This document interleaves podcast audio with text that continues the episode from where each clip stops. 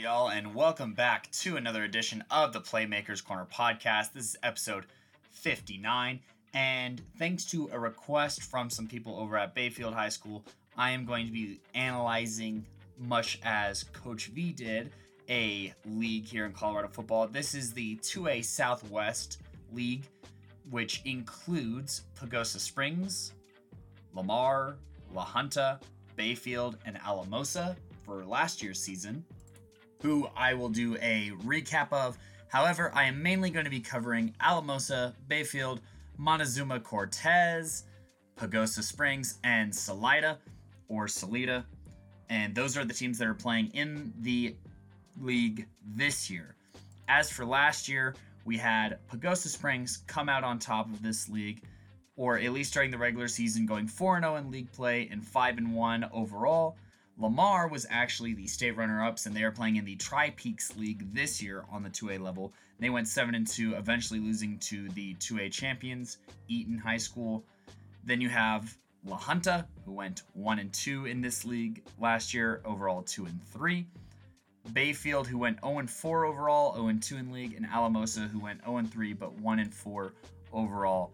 So we have some slight shuffling this year. And what I'm going to do first is I'm going to go through these teams just in alphabetical order and talk about people that they are losing this year and talk about some concerns, obviously, for these programs, and then venture forward and talk about things to be optimistic about in the next segment. However, starting off with Alamosa High School, you know, they had a pretty rough season last year, not gonna lie. They ended up going 1 and 4, which is obviously not ideal and they played against Woodland Park, losing 21 to 13. So not a bad loss there. However, against someone in their very league, Pagosa Springs, they ended up losing 46 to 6, which is obviously not what you want to be happening. And, you know, that came via a, a great rushing performance on on the side of Pagosa Springs with Tressler and Acoin, who I'll be talking about later, combining for over 300 yards. Meanwhile, Alamosa really didn't get anything going on offense. They scored a, I mean, obviously they scored a single touchdown that was a passing touchdown from Casey Jones to uh, Kane Absmayer. But other than that, they didn't even rush for 50 total yards. And Casey took a lot of tough sacks in this game. And overall, it was just a slaughter at the hands of, you know, the Pagosa Springs running game. So Alamosa has some things to shore up on the defensive side of the ball. And that's something that you can tell from this game, as well as others on their schedule. I'll finish going through the schedule and then talk about some concerns and reasons to look at it. They then faced La Junta, who at the time was in their league, losing 42 to 12 in that game as well. Once again, it was one of those games. Well, actually, in this game, they had a little bit more rushing at the hands of Dante Gonzalez, who was their leading rusher last year, and I'll talk a little bit about him in the next segment. But they just couldn't stop the other team. Other team, had Anthony Torres run for 143 yards. Luke Garner, who was a freshman, went for 74 yards, who was their quarterback as well. So they just couldn't buy tackles for loss or stops in the run game for the life of them in games that they lost last year. However, they did win one game against Alameda High School in Lakewood, but you know, Alameda went 0 5 against very poor competition, in my opinion. They got pieced up by Berthoud, Severance, D'Evelyn, Alamosa, and Englewood, losing all of these games by actually their closest game was Alamos or D'Evelyn, I should say, where they only lost by 45 points. So, you know, I mean, I'm glad that they got to win a single game last year, but you shouldn't be too confident walking away from that. I think that it's more of a morale boost that you saw kind of a closer game and you know some things starting to mesh against this Lamar team who you know like I said eventually went on to be the state runner-ups where you know they only lost by 17 points to you know the the second best team in all of 2A last year. And in that game, you know, once again they kind of got ran all over. However, you had Gonzalez, who actually had a really solid run game, and that's saying something against this Lamar team that had some decent guys up front. So I expect this Gonzalez Jr. kid to be a huge part of their future Casey Jones also was only a sophomore last year, so those are some things to kind of like about how last year went and maybe some things to build off of. But, you know, finishing up talking about Alamosa and who they're losing is they're actually losing two of their top three tacklers in Cash Mueller and Kane Absmayer, who is also the third leading receiver on this team and collected two touchdowns. So on the weaker side of the ball, they are losing, you know, the talent that they did have over on that side of the ball, which is obviously never a good thing. They got outscored overall by 43 points this last year, so they have to get more consistency on the offensive side of the ball, and they have to get, you know, they have to get mean on that defensive line, and maybe some development over on the line side of things can help out with that. And I'll talk a little bit more about that in the future. But those are who are they are losing, and that is how their last season went. That was Alamosa Mean Moose, which I kind of really mess with this uh, this logo that they have, as well as the you know, just the mean moose. It's a very unique name, so I really like that. But, anyways, moving forward into Bayfield High School. So, they all, like I said, they went 0 4 last year and obviously struggled. The only reason that they were slightly above Alamosa was because they only lost one last game. However, a lot of games ended up getting canceled and the season was shortened, as you know, due to COVID. So, you know, there's still a little bit of a question mark as to where this Bayfield team is going to be this next year. Now, I think that they had a much tougher schedule, in my opinion, than Alamosa did. Obviously, that Alameda game really helps out Alamosa. And, you know, all these teams that Bayfield played, they had some studs on their team. I'm looking at this Delta High School who had Nolan Bynum at quarterback for them last year, who, you know, his junior year, he was electric, and I think he ended up going to Western, if I'm not mistaken. So you had a playoff team in Delta.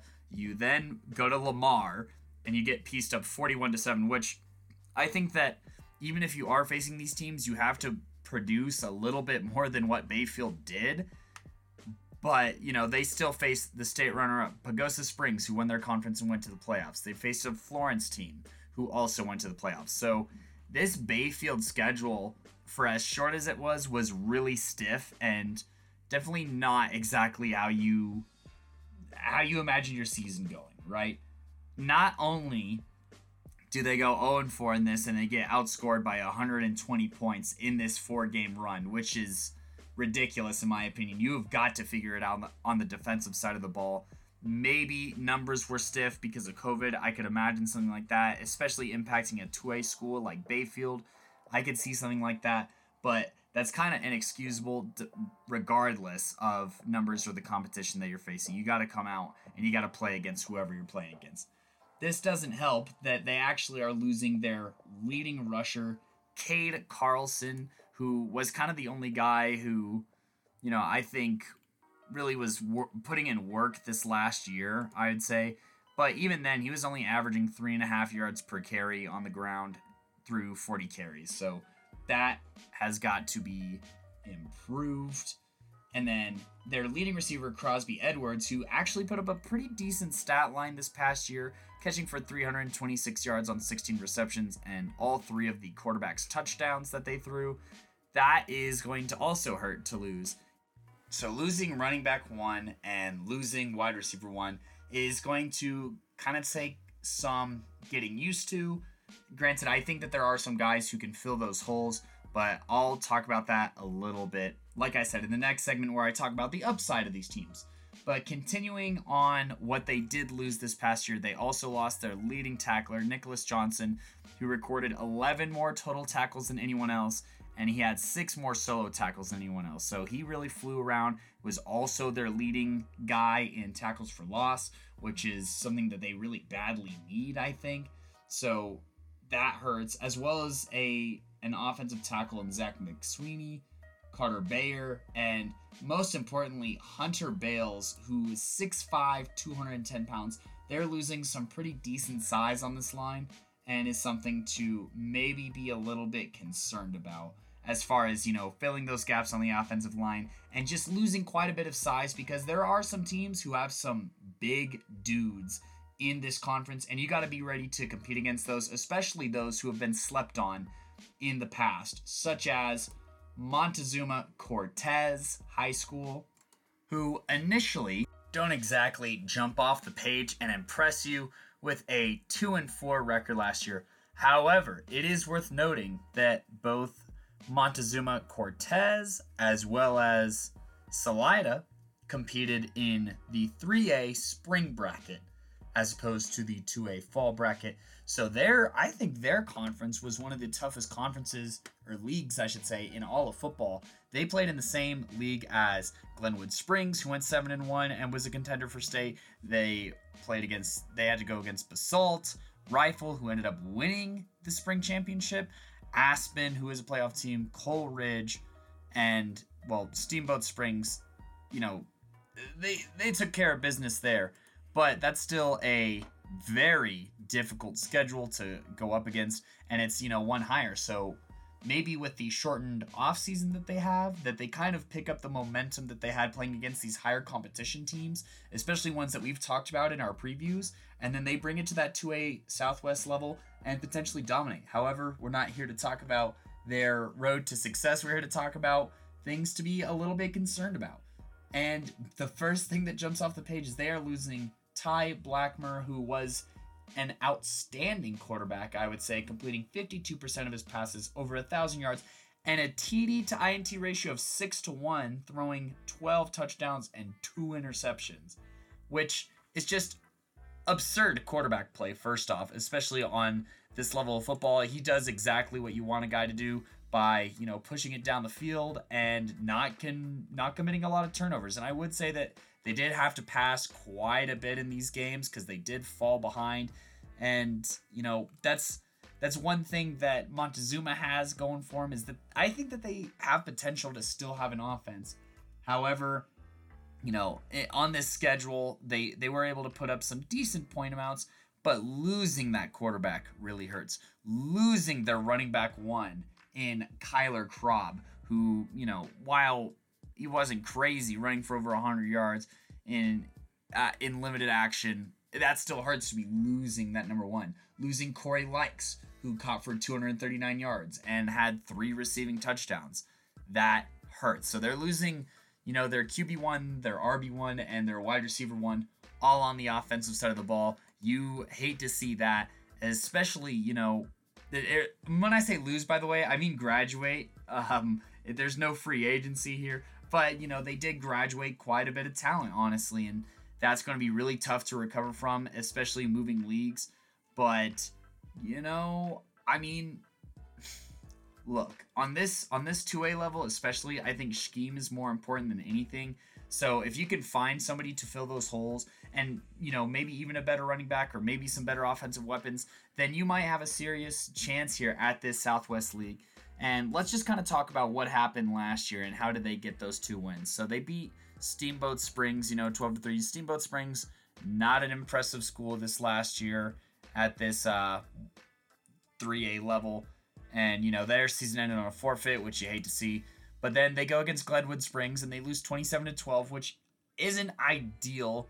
Obviously, you don't want to you don't want to lose games. However, to be kind of close and even have, you know, the game tied heading into halftime is pretty freaking massive for a Glenwood Springs team who I would say had a legitimate shot at contending in that 3A spring bracket. So that's nothing to hang your head about, I don't think, for, you know, this for this Montezuma Cortez team.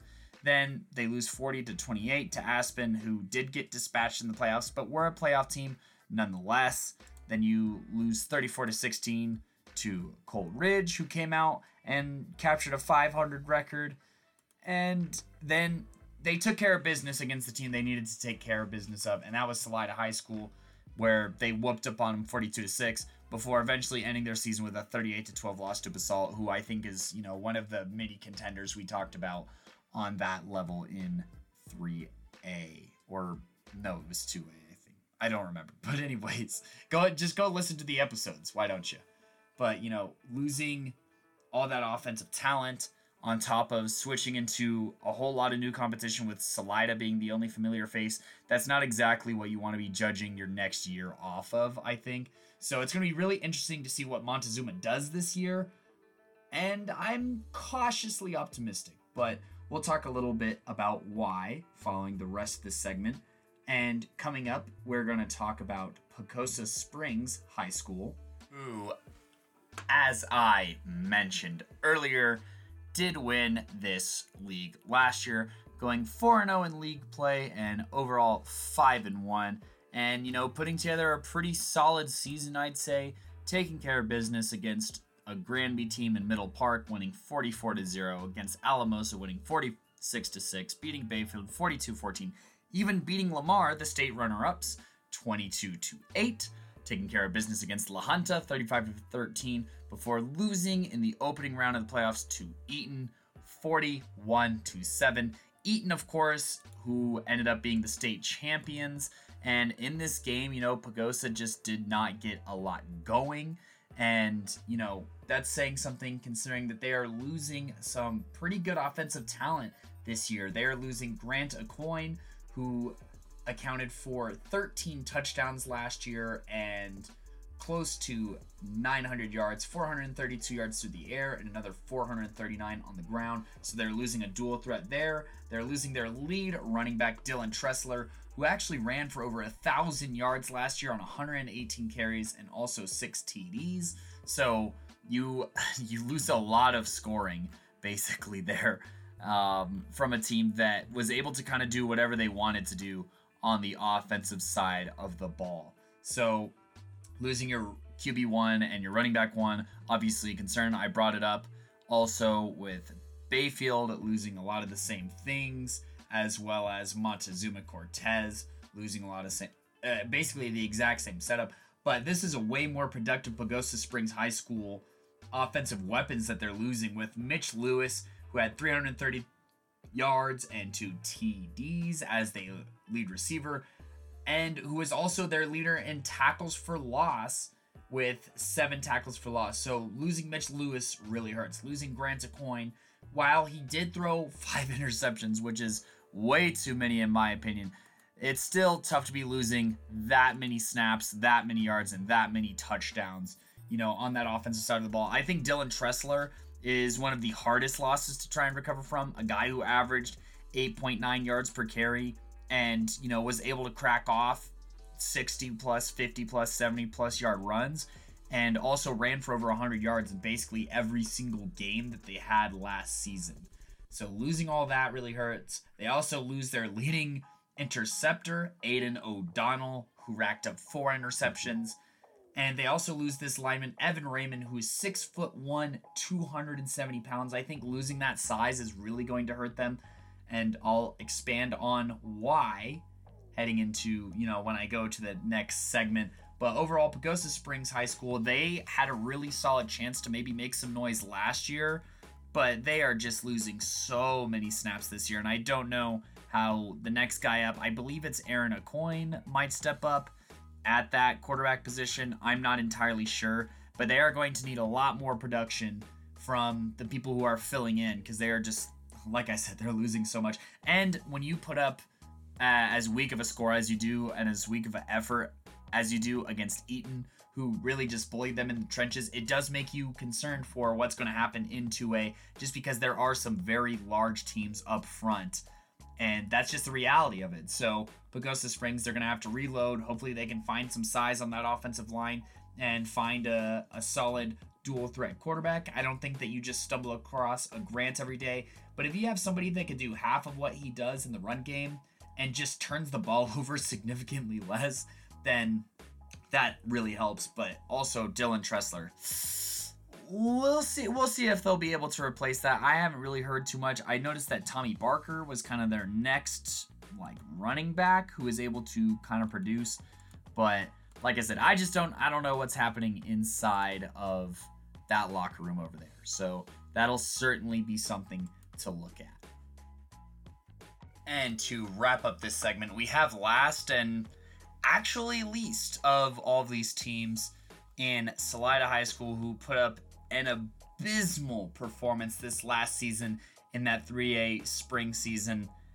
I have no idea whether playing in the fall might have worked out for them better or if they needed to stay in 2A would have worked out better. But holy cow, they struggled. And even that doesn't really do it justice on how they did in this schedule. I'm not really going to go into too much detail as to what happened inside the games because there's really not a lot to talk about. Against Basalt, they lose 55 0. Coal Ridge, they lose 29 0. Steamboat Springs, who everyone else was able to dispatch in this conference if they played them. 38-0. Rifles 63 6. Montezuma Cortez 42 6. Glenwood Springs 49-0. I know that they are playing up. I know that that is stiff competition, but holy crap. When you only score 12 points and opposing teams combine for 276 and you walk away without a single win all season, you should be ashamed. You should be ashamed and you need to do some soul searching and you better be working this offseason. And that's to all these players that they're returning. Not to mention some of the guys that, you know, and what does that say about, you know, some of the guys that they lost and some people that that are graduating? This is abysmal from any team and has got to be probably one of the worst looks of any Colorado football team and that leads to hopefully a great redemption story this fall in the 2A Southwest League. Hopefully, they have some better luck against 2A competition. We'll talk about their upcoming schedule, of course. But holy cow, this is just freaking horrible. Their quarterbacks last year combined for eight interceptions, and I don't think either one of them threw a single touchdown. Yeah, that it was all rushing touchdowns last year, which saying all isn't really leading in the right way because there was a whole two touchdowns last year and they didn't get any uh, extra point conversions. I also don't know if those touchdowns might have come in garbage time against teams' backups and whatnot. So, just really, they have everything to work on heading into this shortened off season, mind you. Hopefully, they kind of get into a rhythm there, but they do lose River Holmbeck, who was their leading tackler and one of the largest players on this team from last year. You know, I believe he was 205 pounds. Yeah, and he was six foot four. So losing that kind of guy who, I mean, jeez Louise, you just can't help but wonder what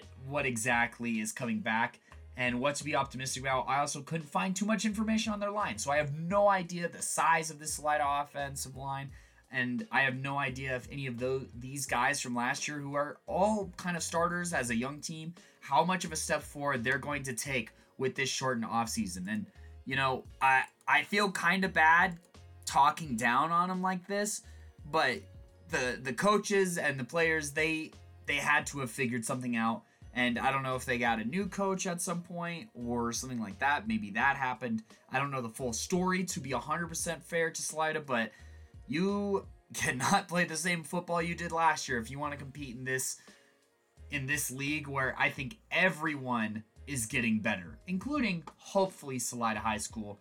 And stay tuned for why I think every team is getting better. Coming up next.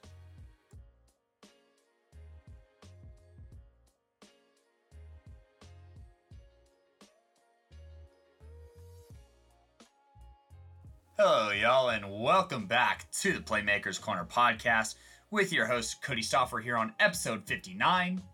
And on this second half of the episode, we're going to be talking about what to look forward to, a little bit of predictions, and, you know, who might come out on top, as well as talking about returning players. And we are going to go in reverse order this time, starting with Salida High School, the Spartans here. And they actually returned both of their quarterbacks from last year in Braden Collins and Caven Lake, I believe is how you say that.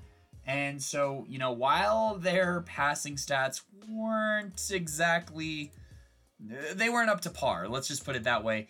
Lake did provide a little bit of a boost on the rushing side of things, so we'll have to see how that QB battle plays out come this fall and, you know, pay attention to who, you know, who ends up tossing the rock for these guys. But either way, whoever steps in at quarterback, needs to up their game and cut down the turnovers. Lake did have the five of the eight interceptions. However, he did rush for a single touchdown and 110 yards last year on 23 carries. So who knows if they'll just convert him to full time running back and try and get Braden a couple more snaps at linebacker or at quarterback. But either way, they need major, major progressions from both their quarterbacks. They also returned their leading rusher, Brewer Matthews, who ran 36 times for 116 yards and a touchdown last year, as well as their leading receiver, Chase Dieselin, and Benjamin Clayton, who was tied with Brewer Matthews in tackles for loss. So they return actually quite a bit of players this next year, and most of them were freshmen or juniors last year. This was a very young team. I assume that this is a major part of why they struggled so much. And not graduating that many players really helps them out. So hopefully they develop more chemistry this year. They start to glue a little bit more. And this defense takes a step up, especially when you have Benjamin Clayton and Brewer Matthews both returning to get some pressure on the quarterback and make some plays in the backfield and, you know, force, you know, just a little bit of a harder time from some of these teams that walked all over them offensively last year. And they also returned Braden Mar- Martellaro, who had two interceptions this past year.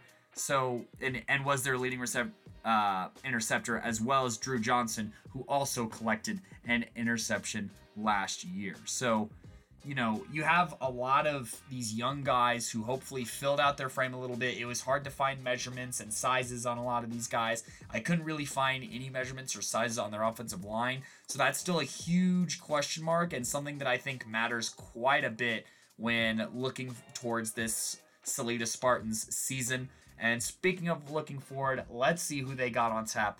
They have a very, oh man, they have quite the challenge to start the season against Buena Vista. One of our co hosts, Simon Villanos, actually made it out to a Buena Vista scrimmage against Manitou Springs and I believe Pagosa, and they were really dominant. They also have one of the top QBs, not just in 2A, but in the state at Buena Vista and Hayden Camp. So, you know, if, if this team comes in and knocks the door down from the Spartans, this might be another long year because they still have quite the competition this year because right after that they have Delta, who they lost to last year. Now Delta is losing, or I should say, graduating Nolan Bynum, so they might take a step backwards on offense. But they also had some other guys take snaps on the offensive side of the ball at the QB position for Delta because Bynum was dealing with some injury issues, and I think Delta overall probably has a little bit more of a talent pool to collect from.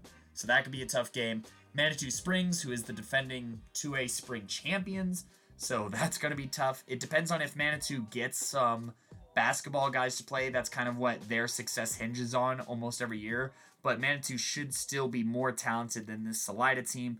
Then they face off against then then they are almost into league play, but then they face La Junta, who you know kind of had a little bit of a down year last year, but overall they're a pretty competitive team, and they put it to Salida last year, and I don't really know why they wouldn't put it to Salida this year. Then they go against Bayfield, who I will talk about here later in the segment, and I think that they're actually a surging team in this 2A South Southwest Conference League. So I don't know if that's a winnable game. They got pieced up by Woodland Park. Pagosa Springs is still probably the favorite to win this league. Alamosa, I think, is another team that takes huge, huge steps, and Montezuma Cortez to end the season. I gotta be honest, off of the way they played last year and some of the guys that they have this year, it's not looking good. It is not looking good for Salida High School. It's been, I want to say, a couple of years since they found pretty consistent success. I think the last time that they had a winning record was in 2018, which obviously you don't have, I don't think any players left over from that year where they went nine and two and you know ended up losing to La Junta in the playoffs in the second round. So it's been a minute since they've been good, and I don't know if the reeling stops. It depends on the freshman class that they have coming in, or if these younger guys start to mesh a little bit better and build off of some things that went positive last year. But overall, I would rate Salida High School as not a contender. I am hoping that Collins stake, takes a step forward at QB and Lake, you know, gets to prove his worth as well as Brewer Matthews. Maybe they can get a one-two punch going, or maybe a little RPO action with Chase Dieselin. I'm pretty sure he's like six foot two at receiver. So you have some guys who can take steps forward, and then you have Benjamin and Brewer on the defensive side of the ball who hopefully can force some pressures and at least keep Salida in some of these games. But overall, uh, I just don't know about them. I mean, shoot, I hate to say this, but even winning one game might be really tough for this Salida team unless they were able to sneak one of these league games away or maybe two, best case scenario. I really don't have anything else to add to Salida High School, so now I'm going to continuing climbing the ladder and talk about Pagosa Springs, the defending Southwest Conference champions. And honestly, I they are losing quite a bit of talent. Keep in mind losing their quarterback one and Dylan Tressler. I think that's going to be something really hard to recover from, as well as Mitch Lewis. But they have a little bit of size on this line. They have a Quinton Blankenship who's 5'11, 230. They have Skylar Hill who's 6'1, 230 pounds. And they are returning quite the stud on the defensive side of the ball in Aaron Alcoin. I believe he's related to Grant Alcoin, who led them in tackles as well as interceptions. So, you know, they have some things going for them, but this schedule doesn't exactly help them, in my opinion. I think a lot of teams in this Southwest Conference are taking steps forward and not necessarily backward or faced off against some good talent. I think that there might be a complete turnaround in this league this year. And part of that is because I don't know if Pagosa Springs will be able to recover from the amount of talent that they're losing and kind of the familiarity that other teams are having. But looking ahead, let's check out their schedule. They do face off against Durango to start the season. And I think that while that's good for RPI, I think Durango takes care of business against Pagosa Springs. Durango, they are the defending 3A champs. And while they are losing the 3A player of the year in Jordan Wolverton, they are gaining that in just absolute size on the offensive and defensive lines. I think guys like Joshua Bates are going to be a huge part of this win for Durango. That, you know, if you're Pagosa, I don't really know why you scheduled this game straight out the get go. If they come out and they put up a good fight against Durango, I think that's a good case for them to win this conference.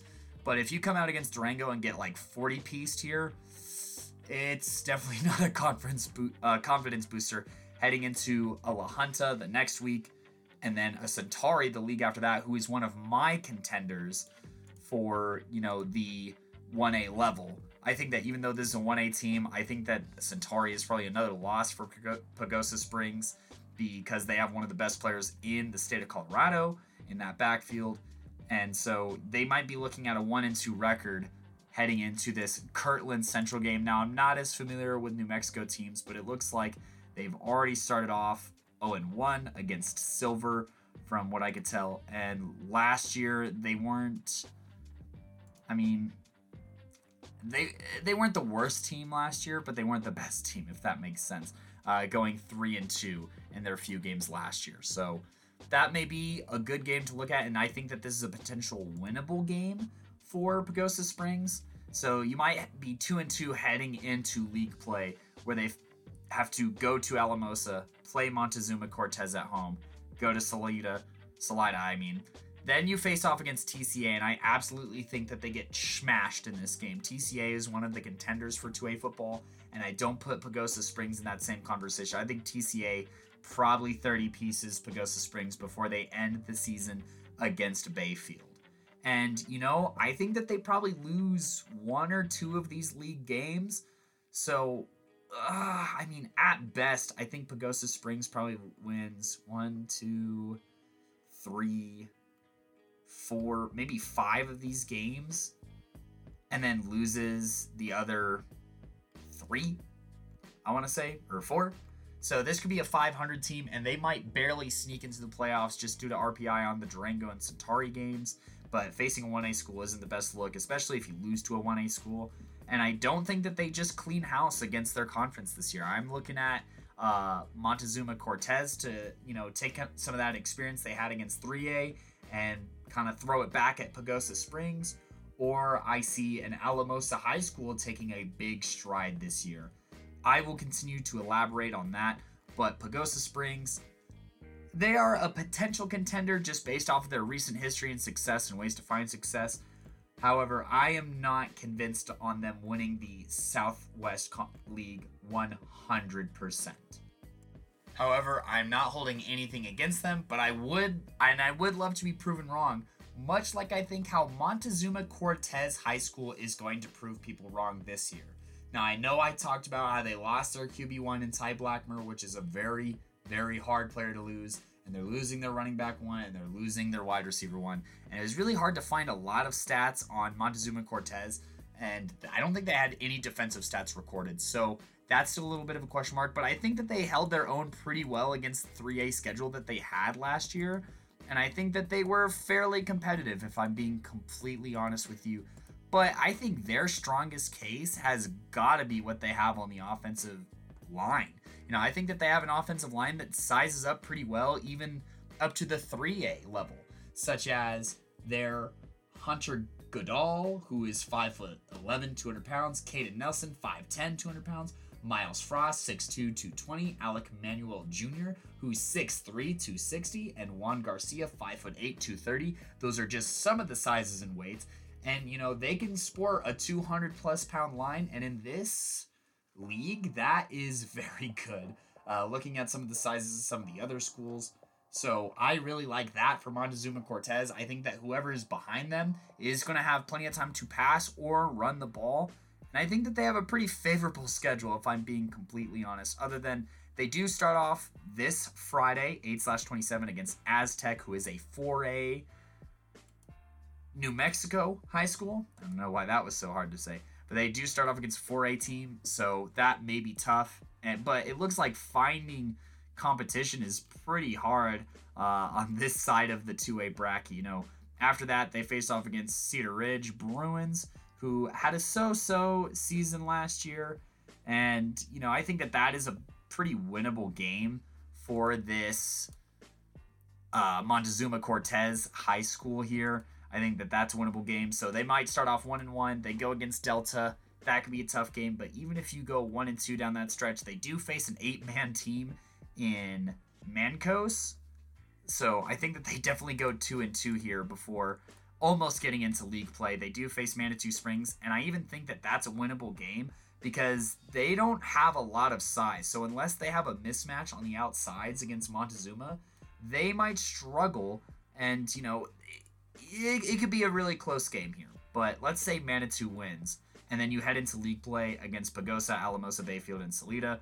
You win two of those games, I say, and you may drop two of those games. But if you can exit this stretch, if you can beat Pagosa Springs and then steal a win from a Bayfield or Alamosa, and then obviously end with a win against Salida, you're not in the worst spot having lost one to, let's say, three games. You go five and three here, or you know, uh, five and four.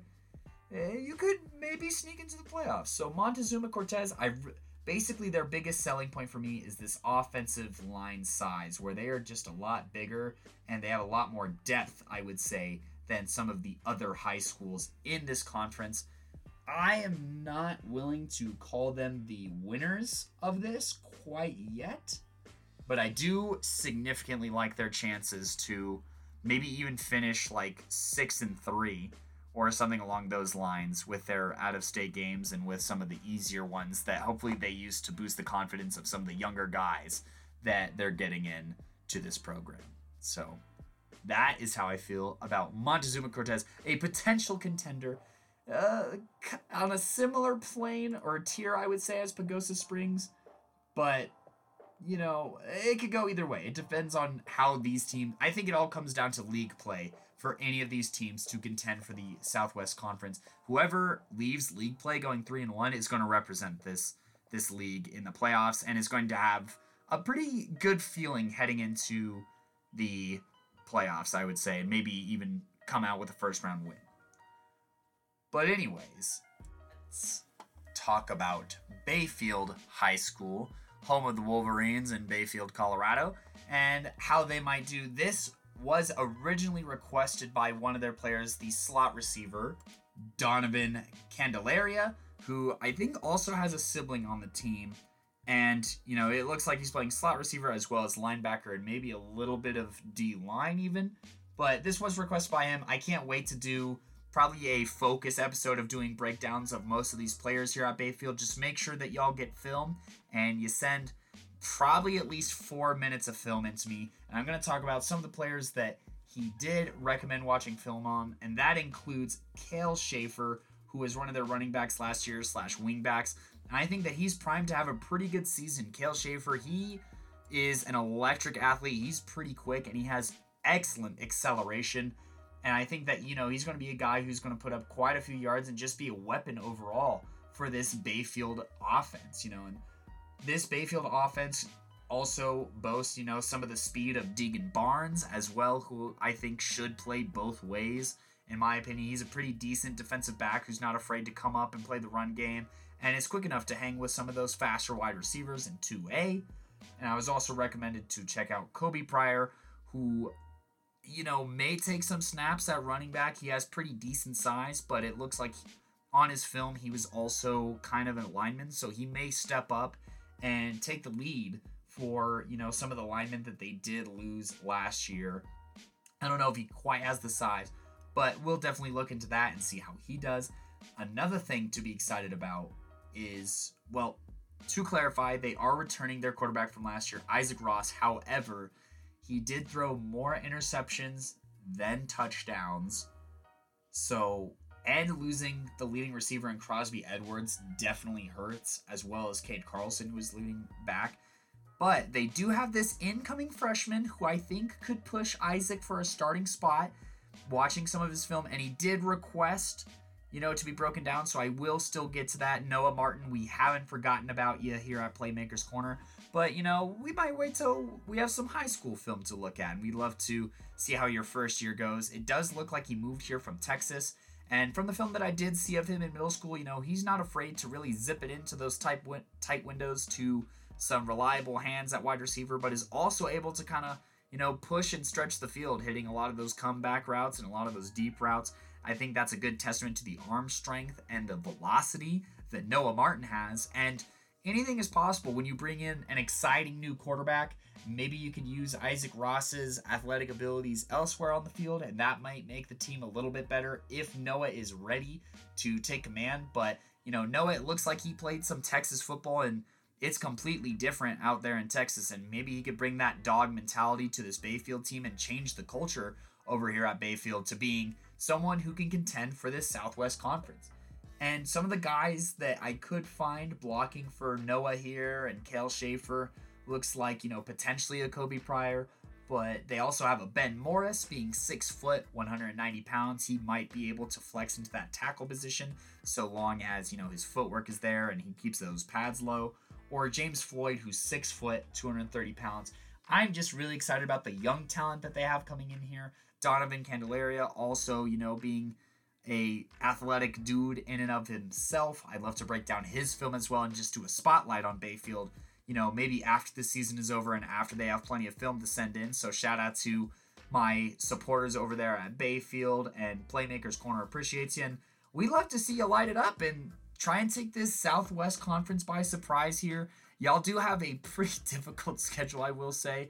You do face off against San Juan, who is a team from Utah, and it looks like they're already one and one. So they've started the season a lot sooner than we have. Uh, so they have a couple games under their belt, and they're coming and they're going to be ready. So, well, I mean, I guess you have to travel to Utah, so that's a tough out-of-state game to start off against. Then you will be playing against Englewood. At least Englewood is driving to you, but Englewood is no joke. They have a bunch of talent at skill positions over there and I'm familiar with the kind of program that Coach Mike Campbell runs. And I know that you know they're gonna want to run the wall, run the ball pretty hard, and y'all better be ready on defense for you know those whip routes and those arrow routes because they are pretty money and really hard to guard if you don't have the speed. So this could be a really big game here for Deegan Barnes to kind of uh, make a name for himself. Just don't get caught lacking and don't get too greedy because they do have that out and up play that has torched multiple greedy cornerbacks in the past. So be on the lookout for that. They also face Aztec, who I kind of talked about in the Montezuma Cortez segment, who is a 4A team in New Mexico. Then after that, they face Centauri. So you got to win one of these games, Bayfield, if you want to even have a chance to contend for the Southwest here heading into league play other than La Junta. If you leave this going 2 and 2, your chances for winning this league probably jump over 50%. But if you're heading in 1 and 3, at least you have Salida to look forward towards to start league play. You could definitely win this game. I say the Alamosa game is another winnable game, is how I'll put it.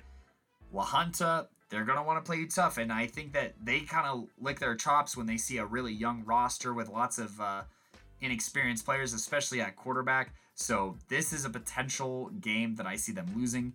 Montezuma Cortez, this one could go either way. I think that Bayfield probably has the edge here in skill position players, but it doesn't matter if their offensive line is getting pushed back on every single play. If these Montezuma boys kind of go both ways, then you end the season against Pagosa Springs so let's let's talk best and worst case scenarios here. Let's say worst case scenario, you head into Salida 0 and 4.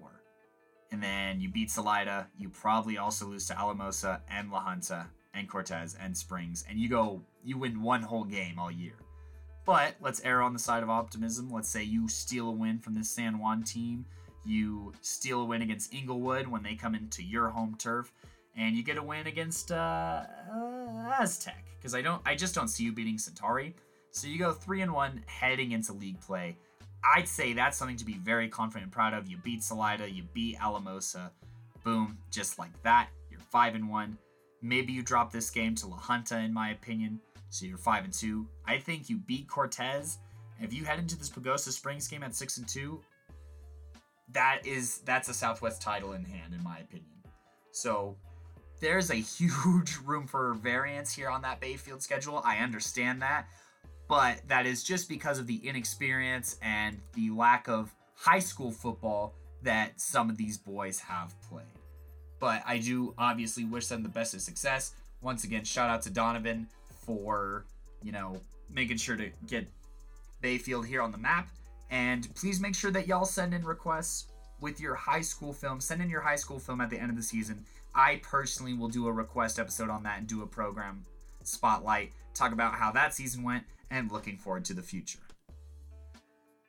Now, last, but certainly not least, is Alamosa High School, and I am actually super high on these fellas. I think that they could potentially win this Southwest League. They're actually probably my pick to win this Southwest League, in my opinion. They do have a pretty tough schedule, I will say. Okay, actually, everyone in this South okay, look, basically what I'm trying to say is the Southwest League isn't going to win state by any means, but out of the teams in the Southwest, I love what Alamosa here is returning. They have some of the top leaders from last year coming back. And I think that, you know, they could dominate in league play. Not gonna lie, I think they could dominate in league play. So let's talk about Alamosa and who they are returning. They are returning junior quarterback Casey Jones needs to work on this completion percentage. I got to be honest with you, brother. 43% is abysmal.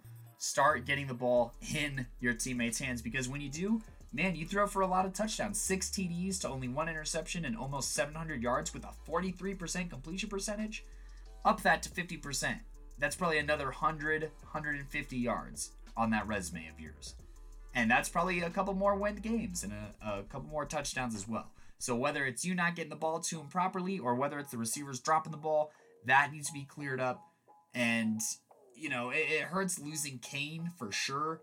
But you know, I think that there's there's still a lot of talent here. You're bringing back your top two receivers in Cade Jones, who caught 18 passes for 273 yards, and Hayden Shawcroft, who caught 15 passes for 165 yards and one TD. Y'all need to make sure that you catch that ball and get upfield. Make sure to always spin away from the defense. Don't spin in towards the field where you're going to run into a lot of traffic. Get that yak going, yak, yak, yak.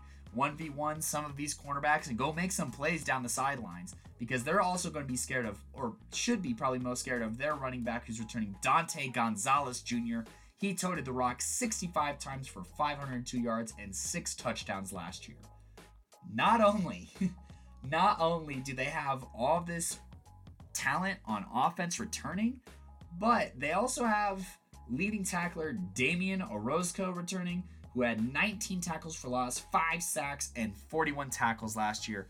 just an absolute dog for this Alamosa team, or should I say, this absolute mean moose for this team. And, you know, he has good size. He's 6'3, 180 pounds, and he's here to make quite a few plays. I don't know if I even mentioned this, but Hayden over at wide receiver is 6'3, 200 pounds. So go up and moss somebody. Kay Jones is another 6'3 target. You got a lot of big bodies. You have Casey Jones here, who already showed that he could complete, you know, 43% of his passes to Cade and Hayden here and score quite a few touchdowns. So get it done on the offensive side of the ball. And Damien here is going to be a terror to these quarterbacks on the 2A level, in my opinion. And, you know, you also get back seven of your top 10 tacklers. I know losing Cash and Kane kind of hurts because they were two of the top three. But it looks like this defense should have a lot of chemistry heading into this season. And, you know, they're also returning everyone who had interceptions last year, including a defensive back in Brant Jackson, who, as a freshman, had two interceptions. So this was a very young team last year. Lots of freshmen, lots of sophomores. And, you know, they have a year of experience under their belt. And this offensive line, it's not the biggest in this in this league, and I'll admit that, but they do have some decent size.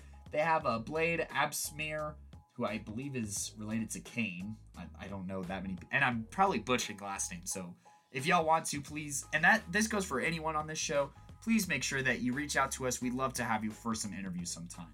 But anyways, and correct me on how I'm saying y'all's names because I know I'm not doing the best job. But anyways, you have Blade here who looks like he's been a varsity starter for at least a year. It was hard to tell because he didn't have it listed, so I kind of had to eyeball it on his film. It looks like he may weigh between 180 and a little over 190, but that was his most recent film. So hopefully over the offseason, if he got up to 200 pounds and could play that tackle position, maybe even 210, that would be massive for this Alamosa team.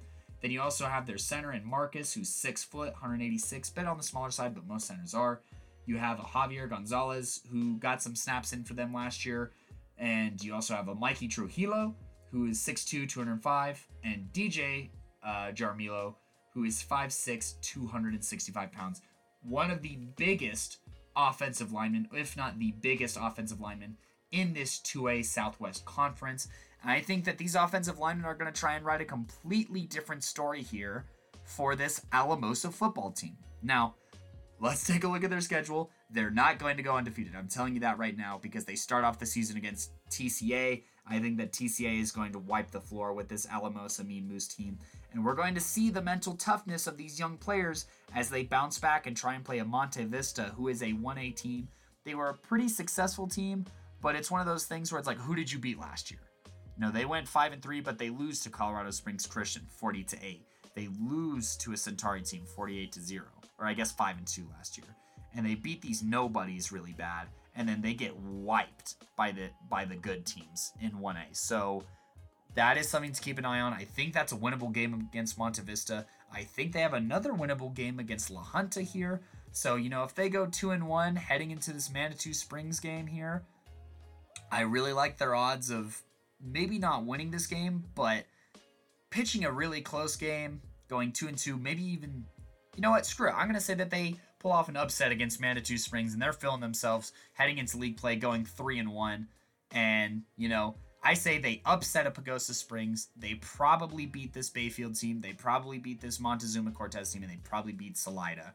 And they only have one or two losses in tow heading into the last game of the season against Lamar, who lost quite a bit of talent from last year, but they're well coached. They got some big boys up front. Lamar game will be close. They probably lose this, but you know, I really like the idea of Alamosa being the 2A Southwest League champs. Obviously, if any of these other teams do prove me wrong and end up taking that crown for themselves, I have no hostility towards that. I actually congratulate that. But go out there, prove me right, Alamosa. Casey, complete more passes, wideouts, make plays, defense, stop it. Um, stop the opposing offense because y'all got kind of schmooved over by every team you played last year. So the defense is going to have to have a lot to say about this, or the offense has to be ready to participate in a lot of shootouts. And I hope that the Mean Moose are ready for that. And that concludes my 2A Southwest recap and preview. I obviously wish every team in this league the absolute best, and I would love to have some of y'all on the show talk to me about some things that I can't see because, well, I gotta be honest, Colorado and Max Preps is pretty bad about covering 2A football, so there's probably a lot of details that I just have no clue about. And shout out to Donovan Candelaria for kind of filling in some gaps that I personally didn't know to look for heading into researching for this. And thank you for requesting yourselves. And, you know, kudos to whoever wins the Southwest Conference. Good luck against the rest of 2A, which is episode episode 54 to see who Simon and I think is going to win it all and some of the top contenders in 2A football. We are also going to be releasing our 5A episode on Friday, so please stay tuned. Thank you for rocking with us. Please feel free to find us on Facebook, Twitter, Instagram, and TikTok for all of our socials. You can listen to us on Spotify, Google Podcasts, Apple Podcasts, Anchor Podcasts, or anywhere that you listen to podcasts. So make sure to subscribe to those sites so that you get notifications for all of our new episodes and more of these conference previews, probably, as well as some reactions to games that we will be attending. And as always, if you have an athlete to request or request yourself, please make sure to send in a sufficient amount of film, your size and weight if it is not listed anywhere, what high school you play for, and position, as well as your name. Until then, I have been your host, Cody Stoffer, and have a good one.